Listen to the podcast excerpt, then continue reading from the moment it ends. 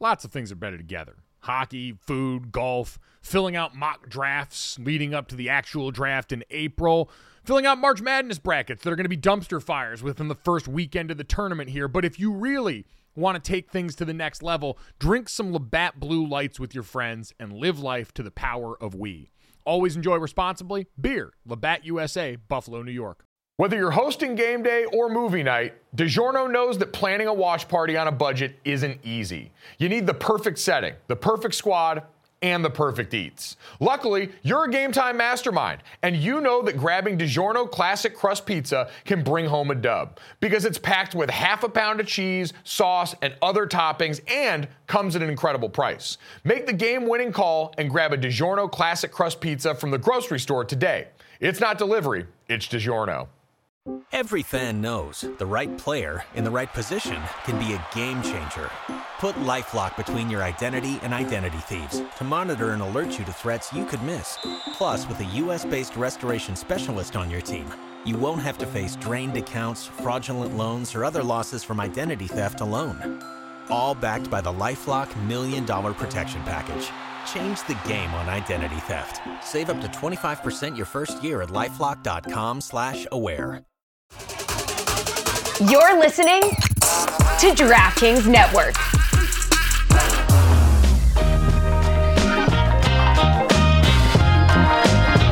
What's up, everybody? Welcome to Gojo and Golic. Mike Golic Jr., Mike Golic Sr., and Jesse Cofield. We are brought to you by Wrangler, made for the ride of life. Save 15% on your first Wrangler.com order with promo code GOJO15. Got a great show for you guys. As always, make sure you download, subscribe, rate, review. Leave us a five star rating and check us out on the DraftKings YouTube channel, DraftKingsNetwork.com, Samsung TV Plus, Roku, and all the other places that our wonderful music is bopping and banging here. Got some good guests for you guys today. Uh, Washington Commanders quarterback, cornerback Danny Johnson going to stop by here, as well as 49ers offensive lineman Matt Pryor as we take a look and put a bow on this last weekend in the NFL. And, Dad, no more fitting way to do that than with the slop that we watched last night.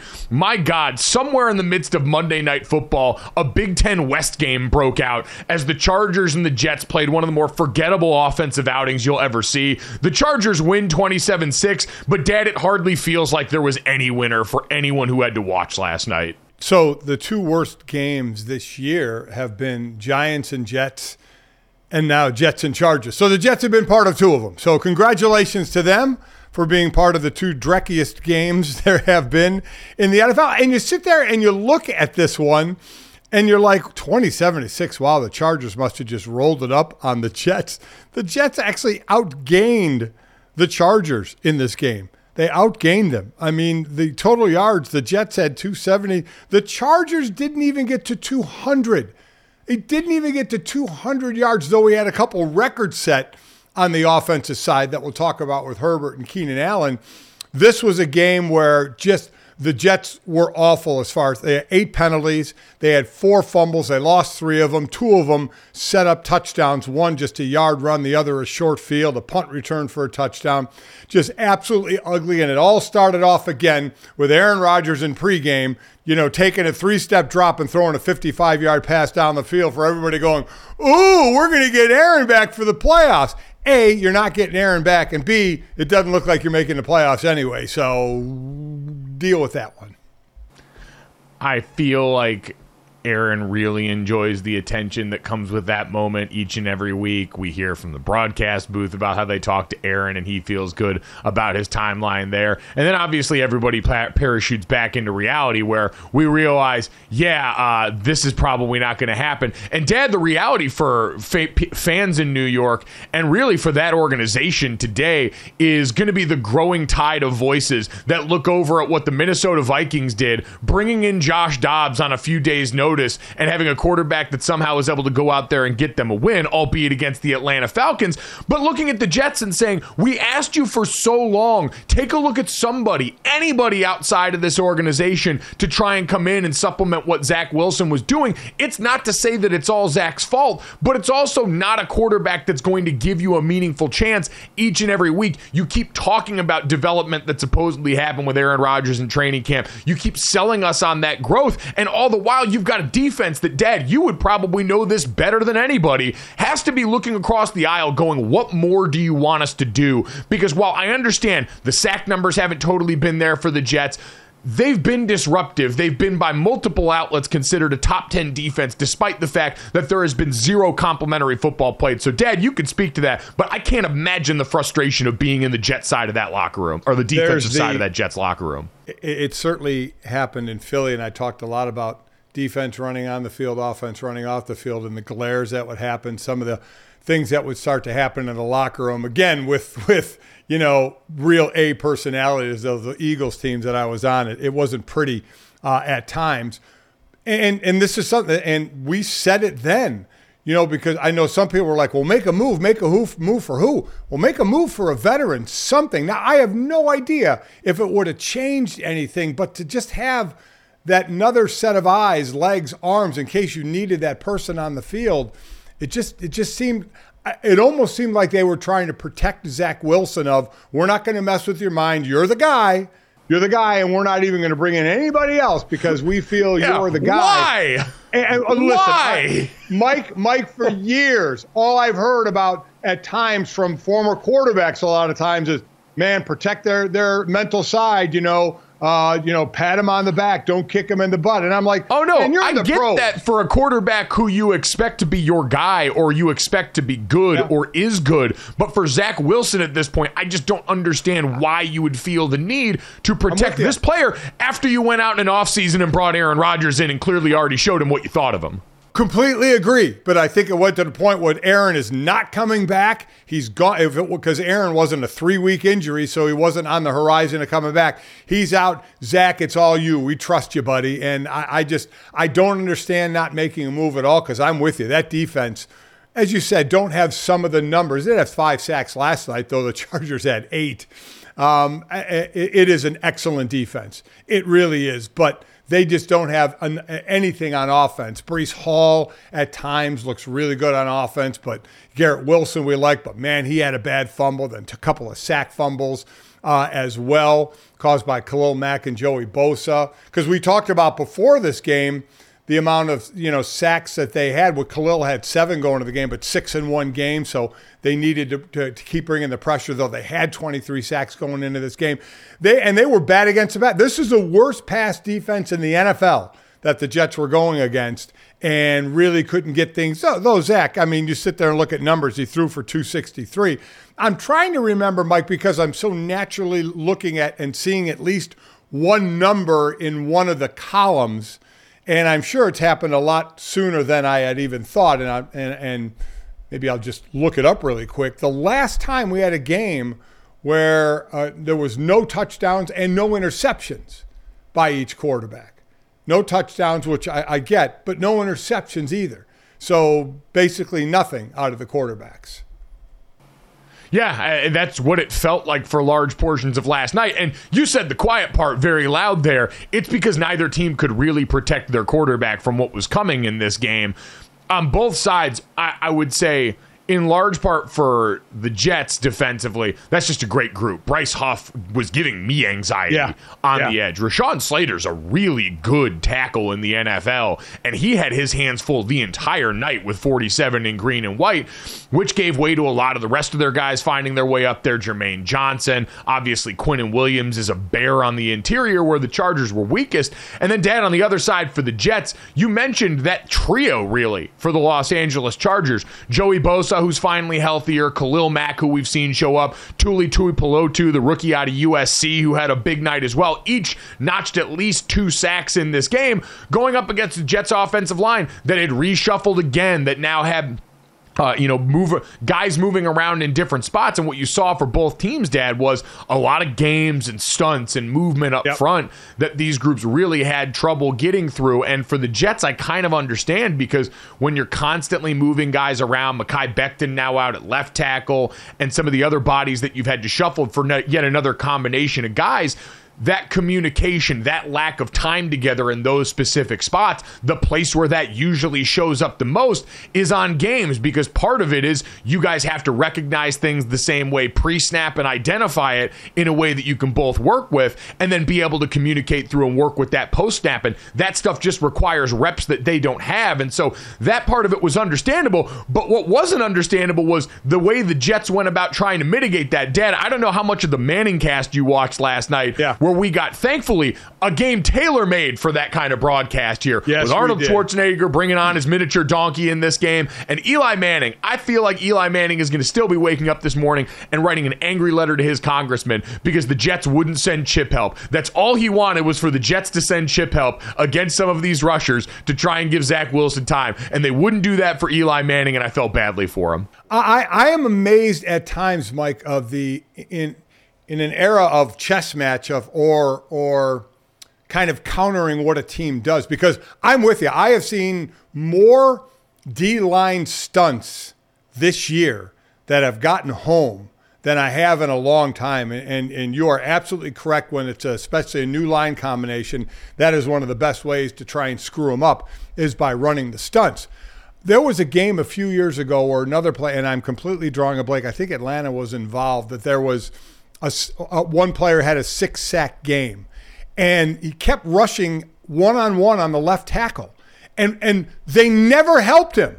Never helped. I, I, I was watching going again what Eli was doing. What, what are you doing?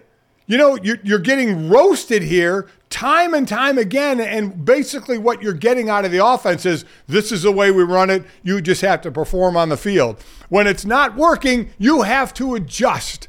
You have to adjust somehow, some way to help out what's not working. You have to be able to do that or you're going to die. And we saw that last night. And I think that's the micro level. And then the macro level, what everybody is asking about this New York Jets team is we're the definition of insanity right now. And I understand you've gotten a couple of wins in the interim, but for both of these teams, you've been really outside of game one for the New York Jets, where you got over on the Buffalo Bills. You've been feasting on weaker teams. You know, the Jets did also pull it off somehow, some way, looking back now against the Eagles a couple of games ago. they but did.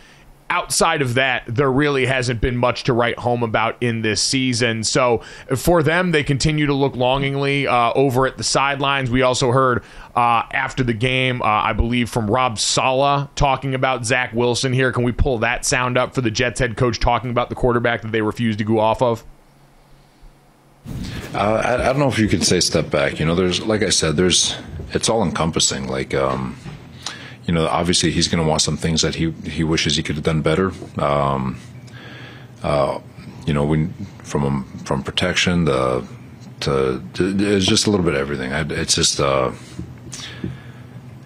one of those bizarre games. That just every time we had momentum. Uh, like I said, just a self-inflicted wound. Uh, wound. Uh, was it his best game? Obviously not. Was it his worst game? No. I'm not going to say it was even close to his worst game. And Dad, you know this. One, I feel like the cameras are now trained on Rob Saleh every time Yeah. there's a Jets game just for a new meme that's going to drop because that man looks dead inside most times when they pan over to him on the does. sideline. Might just might just be his face, but Dad, you can see there's frustration with him, but I'd have to imagine not making a move or not doing something to change up what you've got at that position in particular has to erode some of the confidence of the rest of this locker room. Because in any other position on the field, if you're not performing, they generally tend to replace you pretty quickly. But for some reason, Zach Wilson, maybe some fealty to the former two next to his name in the draft column, I don't know what. Maybe he's a nice guy. I want him to succeed. It's not like I'm rooting against Zach Wilson, but anyone else would have been replaced at this point. When you're another guy on that team looking around wondering why I'm busting my ass and doing my job to try and go out here and give us a chance to win. And at that spot in particular, allowing for the fact that the offensive line certainly not helping a ton, but we're not doing something to change it. It's got to be maddening for everybody involved. And I don't know how much longer this lasts at this rate. Eight games, under 60% completion, five touchdowns, five interceptions. I'm with you. And and the, the people that know it the most and the place you lose the, the, the, the most is the locker room because players are the best of, of reading the writing on the wall. And I'm sure they are questioning, and, and they'll never say it publicly. They're going to back their guy, but, you know, what the hell are we doing? You know, we have, we have a great defense. We have, we have time now. And, and listen, everybody deals with injuries. Now, losing your starting quarterback and a future Hall of Famer when you kind of laid everything on the line for him. I get it. It's a little bit different, but that doesn't mean you just pack it in. I mean, I, that, that's why we'll still go down talking about why didn't they make some move? Again, not to say that it would have made all the difference in the world, but make some move to show that, hey, we're going to try something here because we believe in the talent uh, on this team. And it's just not happening right now. And now they're stuck now they're stuck. You know, once the trade trade deadline passed, nobody's nobody's getting traded through that door. you know, no nobody's walking in unless they want to pull some free agent off the street uh, now. But there should have been something done right away. Right away, at the very least, by the trade deadline. But before that, picking up someone to get a veteran in the locker room, even if you made a trade uh, later as well. But nothing done. So now I get the joy this Sunday uh, of call for Westwood One, calling the Sunday night game. Jets at Raiders. Jets seeing if they can have any kind of offense against the Raiders, and the Raiders putting a bunch of boxes of cigars in the middle of the room and saying, We're going to smoke cigars again as we try and go 2 0 under Antonio Pierce. Yeah, I mean, this seems like the kind of game where the Jets could have a chance, and unfortunately yes. delays what should be done with this team. And, and Dad, I, I'll be interested to see what the conversation is then about Rob Saleh because at some point, as the head coach, you're tied to what happens and the output at this position. And Aaron Rodgers coming back, I, I, still won't put realistic terms on this nope. season, but next season is going to be really important for Rob Saleh because last year we got a little bit of taste of success with this Jets team that made you wonder, okay, would they be players in the offseason? They went and did the thing. This year, now post Aaron Rodgers, it's obviously been bad, but you've got to start to see something next season. So, Jesse, do we get our weekly look at Aaron Rodgers here and the weekly report about what he's saying his prognosis is? Yeah, so I just want to say, obviously, we saw he arrives at the stadium without crutches crutches. He's, you know, doing the pregame three step drops, throwing 55 plus yards in front of everybody, showing off here. It's been like seven ish weeks after his surgery. I gotta say, so we heard the plot thickens a little bit here, Gojo. I don't know what your take on this is, but Chargers safety Derwin James asked him, he said post game, when you coming back? And Rodgers responded, a few weeks. Yeah. Well, I mean, I mean, a few weeks, a few yeah. weeks, a few weeks. Yeah. I'm just Look, saying. I feel like I don't know. I'm saying there's a chance. So I will say, I will say, I feel Mike, like I'm being is, gaslit. Uh, uh, uh, listen, I'm going down the road you're on, but in this day and age, to see an Achilles injury and to see someone back, even walking around and even doing the little bit that he's doing, is pretty impressive. I mean, normally that is just a shutdown injury for a while and you're back in a year. It has been impressive. That being said, there's a hell of a lot of difference in what he's doing to what he needs to be doing. I still don't see any way he comes back because the Jets are going to struggle, I think, making the playoffs, and that's going to have a lot to do with it. That's going to be the thing, though, is if the Jets get to the play, uh, don't get to the playoffs, Aaron's going to be like, oh, and I would have been ready to go. I'm ready to go. If it were playoffs are going on, I'd be ready to go. You know, he'd be saying that, and there's no way to disprove that, then, right? It's the perfect. It's like arguing about yeah. high school teams matching up against each other in college football locker rooms. We're never going to play these games, and so I can go to town on this argument. But for Aaron Rodgers too, I mean, there's the other side of this. While we've been critical of Zach Wilson because we know replacing the quarterback is the easiest way to try and spark things overall, to change the most and affect the most in the body of the game. It's not all his fault. Like putting Aaron Rodgers post Achilles back in this season behind the current Jets offensive line. Oh my God, would also probably be coaching malpractice because you'd potentially be sacrificing him for the next season where you're trying to get him back for the whole thing. So it's all a mess in New York, but it ultimately is rightly going to come back to criticism of leadership for not doing anything. We're not saying there's a specific something that was a solve for everything. I'm not saying the Minnesota Vikings are going to go on some sort of massive win streak here post acquiring Josh Dobbs and putting him in the lineup. But at the very least, the Minnesota Vikings were on a four game win streak, had their quarterback get injured, looked at the surroundings, and said, Oh, we'll do something. And that something immediately panned out in a way that nobody could have possibly dreamed of there. And that's got to be the maddening thing if you're the Jets is they saw a team that had potential and they gave them an opportunity. And why couldn't our organization have done that for us. I get the quarterback situations were different on the roster, but still it boils down to that fact there. So that's going to be the sad reality for New York Jets. I'd imagine the local radio shows, Dad, just pop yeah. open the call in line and let him cook this morning. Easy day. Open the lines, easy day. Quickly, let's jump to the Chargers, who now you sit there and look at the division leaders. After that, you have a four loss Bills, four loss Jets, three loss Steelers, three loss Browns, four loss Texans, and then a four loss Chargers. I, their fans have to be like, what? Who the hell are we? You know, and, and uh, they're just kind of each week you're wondering what's going on. But let's give a congratulations, Justin Herbert, who actually had a really bad night, 16 to 30 for 136 yards, but against a really good defense. But he got his 1500th completion in 57 games. That passes the record set by a tie between Patrick Mahomes and Matthew Stafford. So congrats there. And also congrats to Keenan Allen on a great one-handed catch in the fourth quarter Woo. that put him over 10,000 receiving yards. He is the 54th player in NFL history to go over 10,000 yards, and one other Charger has done it, and that is one Antonio Gates at a little at just under 12,000 yards. So, congrats to both those guys on the win and those milestones. Yeah, it's certainly nice to find those moments in the midst of a season that's been really challenging for those guys. I still don't ultimately think they're a playoff team right now in the AFC based on what we've seen from them play wise, but they're keeping themselves within shouting distance. That's about all you can ask for at this point.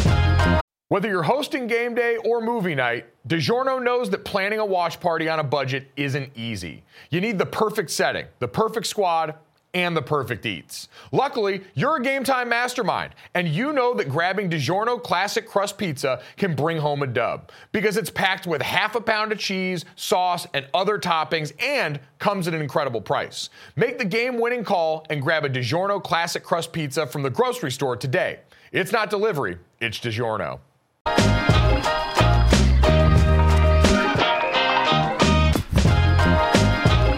Welcome back to Gojo and Golic. Another day, another update on the Michigan saga. The tea just keeps spilling. So it is official now at this point. The Big Ten formally notified Michigan that it could be facing disciplinary action from the league. Uh, a Michigan official told this to ESPN. So, I mean, kind of like, duh, obviously we were expecting that. Now, Michigan's AD, Warde Manuel, won't travel for the CFP meeting this week. Guys, Probably because he's dealing with the fallout of this situation, wouldn't really be welcome in that room, right? Yeah. Like, yeah, oh, he's not going to go. He's awkward. really busy. Yeah, it would, it would be yeah. awkward when we walked in the room.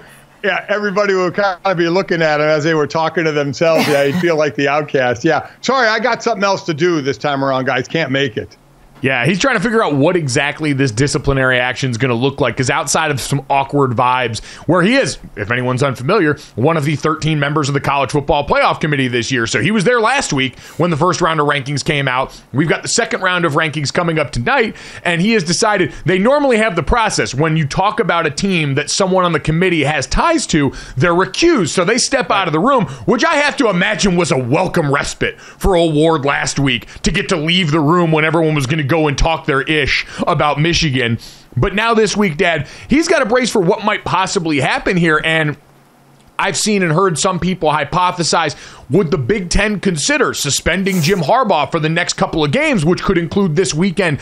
Against Penn State in what's seen as Michigan's first real test and use that as a way to show that they're serious about punishing because you got the rest of the Big Ten very loudly campaigning for something to happen and then still allowing Michigan to be available for the Big Ten championship, not affecting anything with the CFP, and then put it on the NCAA from there. As you would always say, Dad, Pontius Pilate themselves after this and wash their hands of it. So I, I love Warde Manuel's uh, quote about not going to the uh, uh, the the, the meetings. He's, he says, quote, uh, because I'll be at- attending to important matters regarding the ongoing investigation into our football program from my from my from my office that smells of mahogany with many leather-bound books. I mean, my God, seriously, it, you're just going to get a phone call anyway, Warde. You can get the phone call down where the meetings are. Uh, Mike, this is how mad. So all these ADs started complaining. Coaches, we saw the Purdue coach uh, uh, complain publicly. And how about that drive by handshake after that game between he and Harbaugh uh, after Michigan smoked them? So, so the ads are complaining. The coaches are mad, though. They better be careful how mad, because as we saw from some other articles, everybody's doing this, though not to the rule-breaking extent that Michigan did it. Are, are, are yeah, for any for anybody unaware, there was there was an AP report Dad is referencing that came out that an ex Big Ten staffer reportedly handed Michigan evidence that other schools had been passing around documents containing Michigan stolen and decoded signs from the last couple of seasons, basically saying they felt like Michigan was being unfairly targeted, which, Dad, to your point, doesn't change anything because we've acknowledged through this entire process everybody's doing some version of this. Sign stealing is not really the issue, it's how no. you went about ascertaining exactly. those sides and the fact that for Michigan, it involved using a guy with a very obvious porn name going and putting on disguises on other teams' sidelines to videotape things. That's exactly right. You, you can sign steal. It's not against the rules to sign steal if you do it a certain way, and Michigan didn't do that. So I would have to imagine, Mike, and I'd said this before, and I hadn't read anything since to change my mind.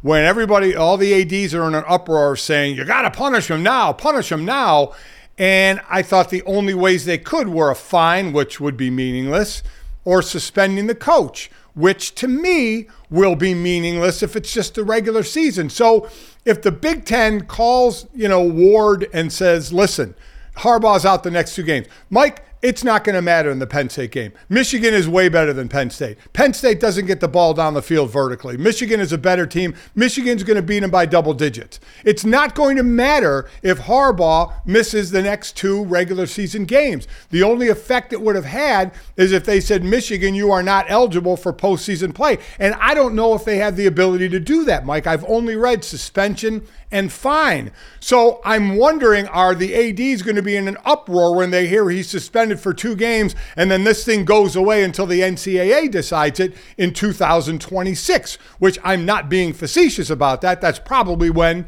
they'll lay down their, their uh, penalty for this. So all the, the, the, the, the complaining by the ADs, if you get a two game regular season suspension out of it, Mike, do you think these ADs will be satisfied?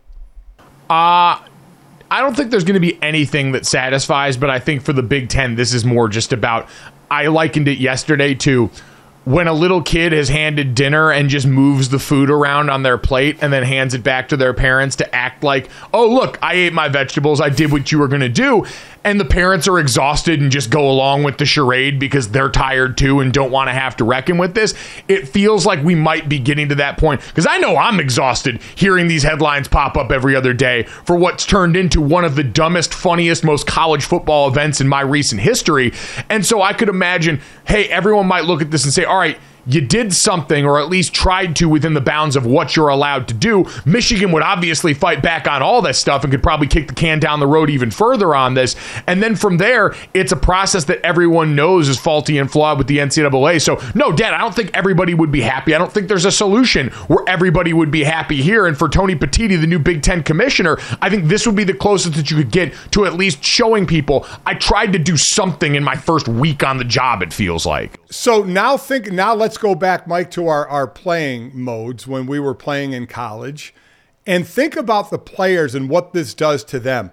I'm telling you, all they're doing is making it just batting the beehive uh, with these players. You talk to a couple, Zak Zinter, one of their offensive linemen. I haven't really paid too much attention to it, but I mean, if someone wants to think or think we're the villain, I mean that I'm fine being the villain. Sometimes the villain wins and takes down the superhero. So if that's the case, Let's be the villain. Other players talked about while we don't pay attention to this, you know what? We still hear it and basically saying we're going to take it out on everybody else because this this doesn't affect the players on the team. This is adults around the players who are getting in trouble for doing adult things too much that break the rules, and then the players sometimes suffer uh, for this. But this is one where, as long as there's not a postseason ban, the players aren't going to suffer because I'm going to tell you again if Harbaugh misses the, the next two games, it's not going to mean anything. He missed the first three. Now, remember, he was allowed at practice all week long and just wasn't there for the game.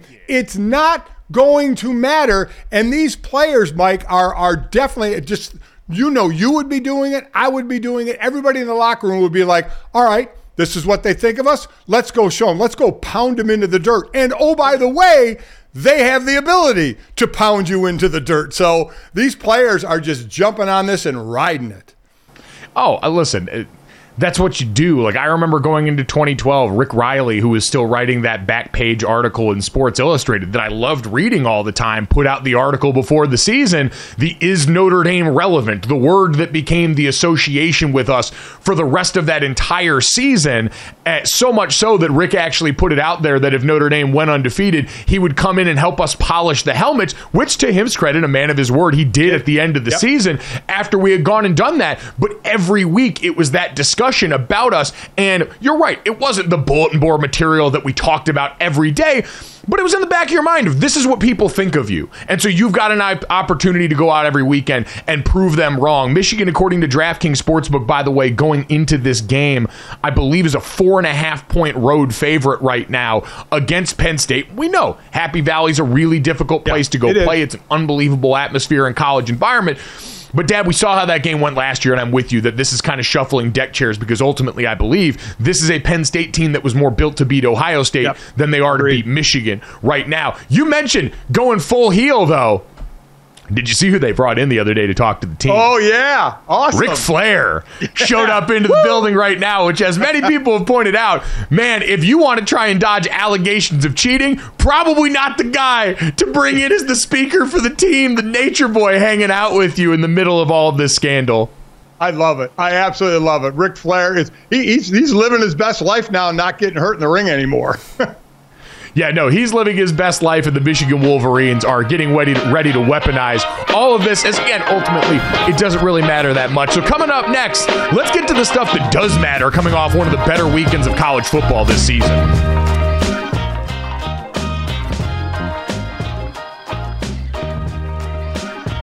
It's the most wonderful time of the year. March Madness getting ready to go in college basketball. And we got some of the best stars in the sport finally trying to close the deal. Zach Edey at Purdue trying to see if he can cap off an historic career with a championship, much like his counterpart on the women's side and Caitlin Clark, who's been one of the biggest names in sports this entire year and is looking to see if she can snag that elusive championship that's eluded her during her career. Regardless of who makes it to that final game of the tourney, though, one thing's for certain it's going to take the most talented people like the two I just mentioned working together to help these teams play at a high level. If you're hiring, you want the most talented people on your team to help your business go to the next level. How do you find them? ZipRecruiter. And right now, you can try ZipRecruiter for free at ziprecruiter.com slash gojo. ZipRecruiter uses matching technology to score excellent candidates for your job. Immediately after you post your job, ZipRecruiter's powerful technology starts showing you qualified people for it. And once you review your list of the most qualified candidates for your job, you can easily invite your top choices to apply, so they're more likely to apply sooner. Pick ZipRecruiter to help you build a winning team. See why four out of five employers who post on ZipRecruiter get a quality candidate within the first day.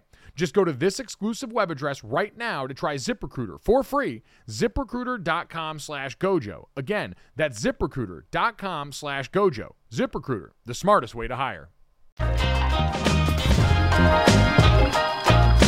Welcome back to Gojo and Golic. Let's turn our attention to college football. The top nine teams in the top 25 held their spots here, fellas, led by number one Georgia. The Bulldogs have now tied the second longest streak atop the poll at 21 straight weeks, dating back to the middle of last season. And big news USC dropped out of the Associated Press college football poll for the first time under coach Lincoln Riley.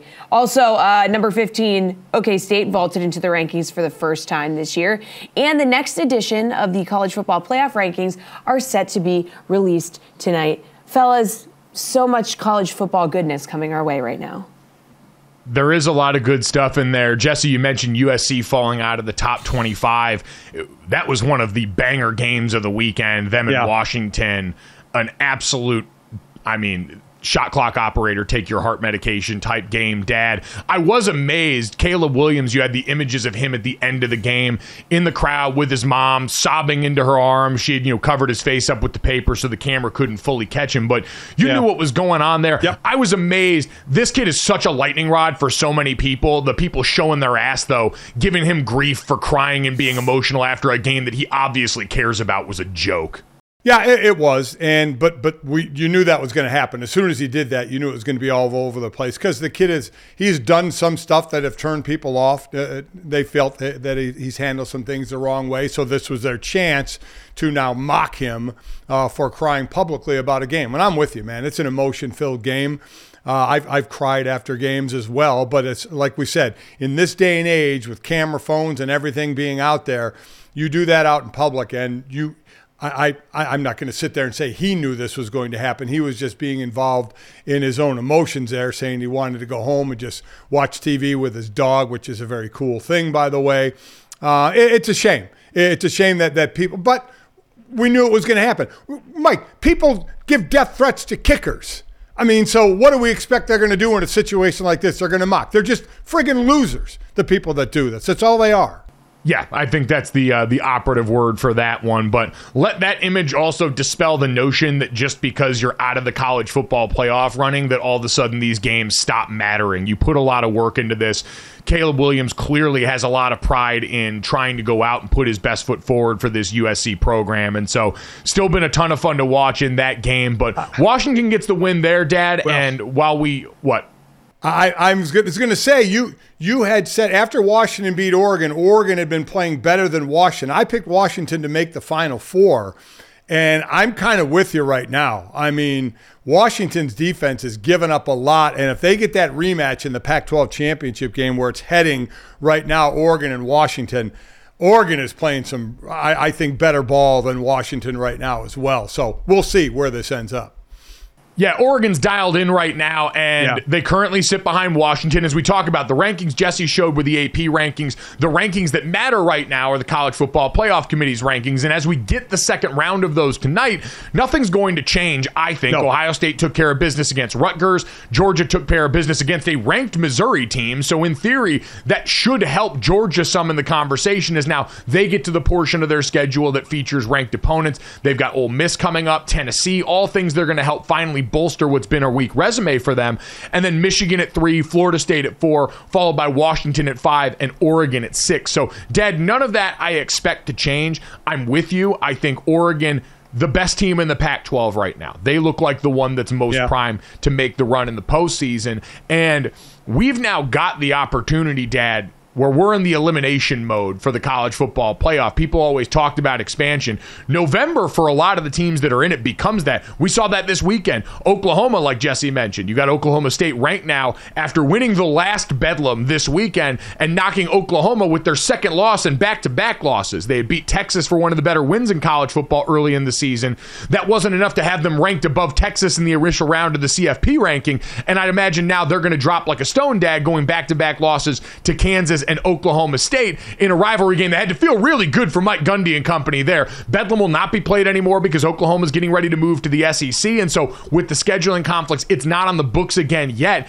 And in that game, everyone's going to talk about Ollie Gordon, the great running back for Oklahoma State, but their receivers made some high wire act catches yep. to go out there and get a win and knock Oklahoma out of this now. And for Texas, you know, certainly affects the conversation around them if they're hoping for a rematch in the Big 12 championship game later on. So I would say this right now. I'd be interested if you would agree as we try and narrow down to the final four that right now the way things are going, a team the the conference that would be left out would be the Big 12, right? Uh, I, I I see you know that that hurt Texas's chances. Obviously, Oklahoma with their loss if they were going to match up again. But if Florida State goes undefeated, or maybe uh, yeah, if they lose a game, they may be out. But if they go undefeated, they're going to be in. I think right now a one-loss Pac-12 champion would be in over a one-loss Texas team, in my opinion, right now. And then you have obviously the Big Ten, the winner there, Michigan or Ohio State, and then the SEC winner, uh, either as the way it's going now, Georgia or Alabama. We can get into discussion if two from a conference are going to get in, but right now overall, I'm just looking at kind of the tea leaves going forward. And I would say of the Power Five, if there's a conference that's going to be left out, a lot of times it had been the Pac 12 because they Pac 12 themselves. But I, I think right now it'd be the Big 12 that would be left out. I would agree. If everything held serve, if we just played this right, out right. saying the top teams win the games that they're supposed to, you would have undefeated Georgia as the SEC champion and likely a win over Alabama, the rate they're going in the West, yes. which would be a very quality win right now. You would have the winner between Ohio State and Michigan going forward, winning the Big Ten championship. Right. The undefeated Big Ten champ would be in no problem. Florida State, who owns some of the best early season wins, including right. a great out of conference win against LSU, would probably play Louisville, who would be another ranked opponent there. They'd be in. And then I'm with you. Whoever comes out of the Pac 12, even if it were to be one loss Oregon, let's say yeah. they faced the Washington team that beat them yep. and avenged that. The committee tends to look at that a little bit differently, as well as just the daunting schedule for everyone in the Pac 12 down the stretch of the season. And you've got Utah going on the road to take on Washington this season. Oregon gets to face that same U- uh, USC team that Washington just played this past season. Yes, Dad, I think ultimately Texas, who's got no banner games really left on the schedule at this point, and then would face the Oklahoma team that now has a couple losses in a potential rematch in the Big 12 championship championship game. Although the Big 12 still got a bunch of complications to play out. Right. It'd be Oklahoma State right Oklahoma now, right? State right now, yes. It would be Oklahoma State yeah. right now. So, but either way, yes, I think their resume unfortunately would fall short of the rest of those, right. and I think the Big 12 would be on the outside looking in. Yep, yep. Uh, I agree with that. Obviously, Dad, there's plenty of games to play, so we'll see. There is, exactly. And it's an exciting time right now, Dad. We've got a lot of those games coming up this weekend. We mentioned Utah at Washington, USC at Oregon, Ole Miss at Georgia, Miami at Florida State, and Michigan at Penn State, all coming up on this same weekend. Dad, I did want to hit on one more thing, kind of tangent to the field after this last weekend. A lot of waves got made, and we've talked about Colorado ad nauseum this year because of Deion Sanders. They lost to Oregon State this weekend after promoting Pat Shurmur, the former NFL offensive coordinator, to co offensive coordinator from an analyst role there. Sean Lewis, their offensive coordinator, had been really highly regarded for large portions of the season. Dad, have we reached the point where Deion Sanders is doing too much tinkering now with this team? Well, I, I think Deion was just trying something here, right? I mean, if if you have to pick a coaching position that could have the most effect on a game, it would probably be the play caller, right? On how you're going to use your best offensive weapon in Shedeur Sanders and some of the best weapons on the outside of how they're going to call the play. So I think this was kind of a desperation move. Is Pat Shurmur going to get the ball out of Shedeur's hands quicker because he's getting smacked in the backfield a lot? I think this is what you do when you're losing games is you start look looking to tinker a little bit and try and try something. I don't blame him for trying something. Not that I put a lot of blame on Sean Lewis on this thing. I mean, we see the warts that this team has after the big start they had uh, in the regular season. They, they have a long way to go, and I don't think Sean Lewis is the problem, but I also don't blame a head coach for trying something in a position where you can have an effect to see if it can shake things up a little bit. Yeah, the more I thought about it, I don't think I had as big a problem with this as everybody else did. It's obviously a strange look, but realistically, I don't think Sean Lewis was going to continue coaching here after this year. I think somebody was going to scoop him up yeah. for another job based on what we'd seen early in the season. But just adding it to the list of strange things continuing to happen at Boulder at this point of the season. The thrill and excitement of March Mania is here, and DraftKings Sportsbook, one of America's top-rated sportsbook apps, is giving new customers a shot to turn 5 bucks into $150 instantly in bonus bets with any college basketball bet. That means as we lurch towards March Madness, you can try and figure out who's going to win this whole thing. On the men's side, teams like UConn, Houston, and Purdue. On the women's side, South Carolina, Stanford, the Lady Irish, and Notre Dame, or maybe Caitlin Clark's Iowa Hawkeyes finally get over the hump. Make the decision for yourself and head over and download the DraftKings Sportsbook app and use code GOJO when you do. New customers can bet 5 bucks and get $150 instantly in bonus bets. Only at DraftKings Sportsbook with code GOJO. The crown is yours. Gambling problem? Call 1-800-GAMBLER or in West Virginia, visit www.1800gambler.net. In New York, call 877-8-HOPE-NY or text HOPE-NY. That's 467-369. In Connecticut, help is available for problem gambling. Call 888-789-7777 or visit ccpg.org. Please play responsibly. On behalf of Boot Hill Casino and Resort in Kansas, 21 plus, age varies by jurisdiction, void in Ontario. Bonus bets expire 168 hours after issuance. See dkng.com slash bball for eligibility and deposit restrictions, terms, and responsible gaming resources.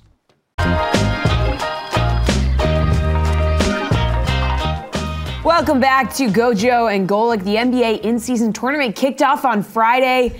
And guys, the courts took most of the headlines here. Check these babies out. I saw someone in the comments um, on Twitter saying, I may need to adjust the contrast on my TV. So they're not the best looking, some might argue. Um, and it's going to take some time for the fans to get used to the in season tournament, the format, what's going on. And apparently, they're actually not the only ones. I'm not even gonna lie, I don't even know what's going on.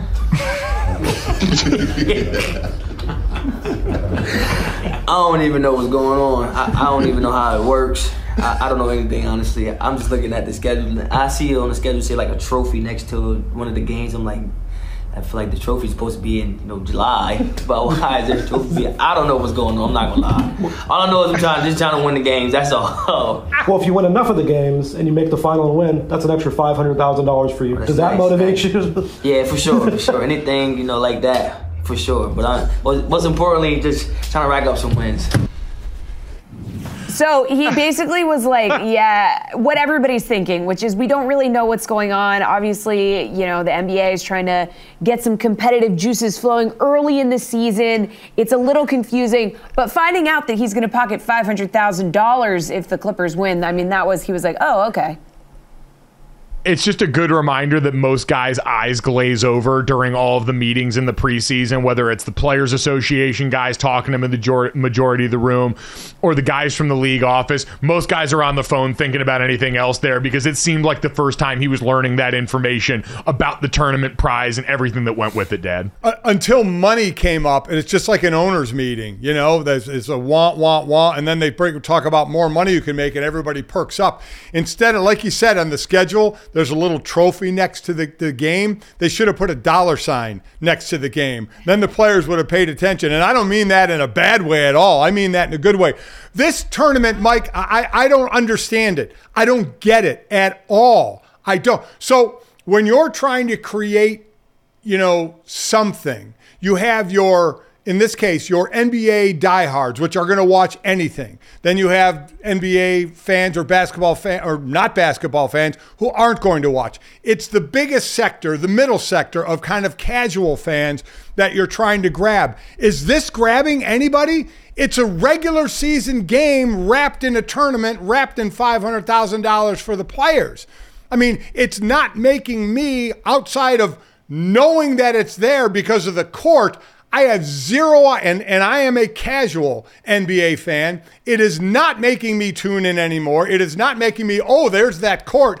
I'm going to watch it right now. It's not doing anything for me. And I, I really wonder what the overall thought process is going to be because you'll have the ratings to bear out are there higher ratings for these games or not you'll have you'll have your markers to tell if this was a good idea but when the players don't even understand what the hell is going on i mean i i, I don't know what good this is doing. Somebody help me here so I, I would be curious because I'm with you. Like it, I didn't watch any of these games, and to your point about the courts, while we were all making fun of them, we were at least talking about it, and yes, it's at least a visual yes. differentiator. This falls into the no such thing as bad publicity space for the NBA. I can't wait to see when they inevitably do the shooting percentage differences between these weird custom courts and the normal courts for guys having to go out and figure out where in that powder blue that looked like the Chargers uniforms for the Indiana Pacers they were supposed to shoot from.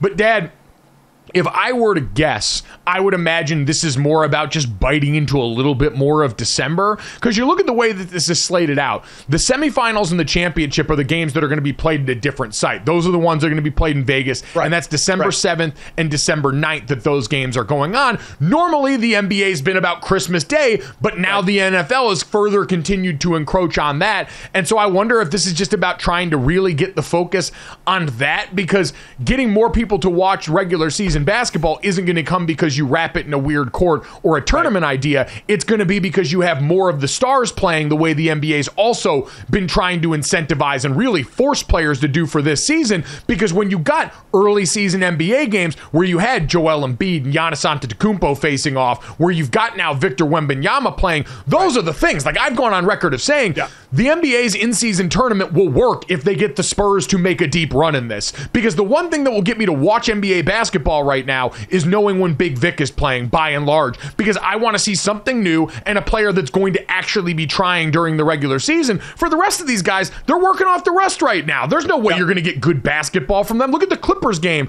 last night. James Harden came over and was basically like, "Yeah, you know, I'm only going to get so much right now because I didn't have training camp." Huh? Wonder who made that happen, James. Yeah, but that's yeah. kind of the mo for a lot of these guys right now. Uh, th- so, all right, if they're playing this tournament for those couple of games in December and they feel that works for them because they're regular season games anyway that were going to be played, who I, don't know what. And you'll you'll you'll hear the positive spin from the NBA, but I'm going to want to know from the analysts out there, what will this have been a good thing? Will this have worked? I guess that's the thing. Will it have worked for the NBA? Because I probably, while I casually watch, you know, regular season games, I'm sure I'll watch the semifinals and the finals and and and to see those because it they'll just they'll hit a little bit differently. But I'm with you. Right now it's Wemby. Put him on TV every single friggin' game that you can, national TV. Put San Antonio on because this dude's a freak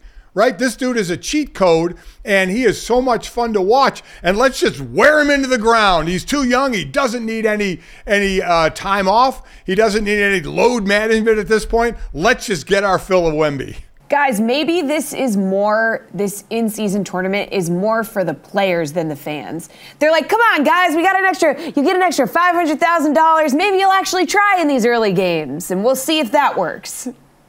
There's something. Yeah, that. that's a, that's I an even bigger uphill battle. well, listen, when when they played the the Pro Bowl, which turned out to you know now what it is a flag football game basically, um, it was you know the winners got double what the losers got, and that game started to get serious like in the fourth quarter. Even the millionaires winning sixty some thousand instead of thirty some thousand, you know, became a positive for them. So even though NBA players make tens of millions of dollars, not all of them, mind you, that you know if you're getting a half a mil, you know, to, to win these games anyway that you had to play anyway, at least until you get to the semis or the finals, and then you can throw a little extra on that. It's that that is a little bit motivating, Jesse. There is no doubt about that. Money is a clear motivator. No matter how much you have, getting more doesn't really bother you yeah, more money, more problems. No, it's but, it's you know.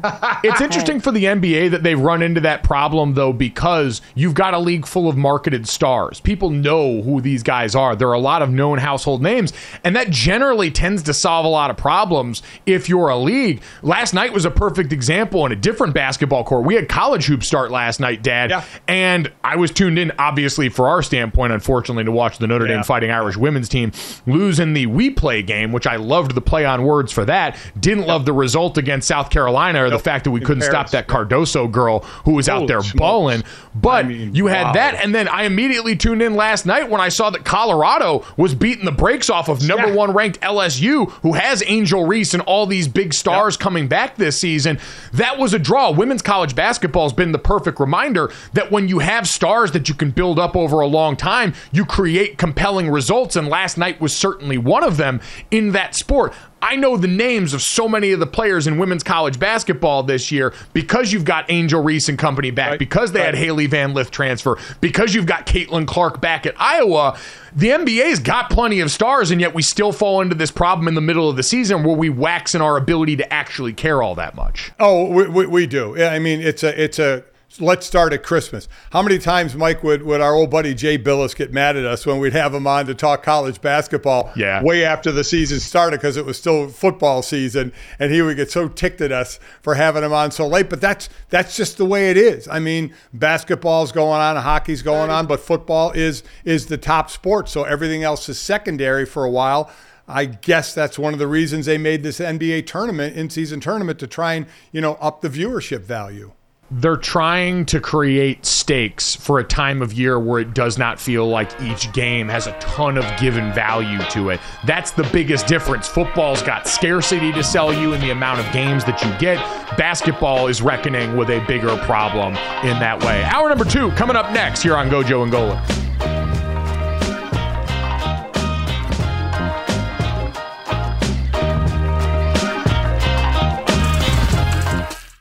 Every fan knows the right player in the right position can be a game changer. Put LifeLock between your identity and identity thieves to monitor and alert you to threats you could miss. Plus, with a US-based restoration specialist on your team, you won't have to face drained accounts, fraudulent loans, or other losses from identity theft alone. All backed by the LifeLock Million Dollar Protection Package. Change the game on identity theft. Save up to 25% your first year at LifeLock.com slash aware.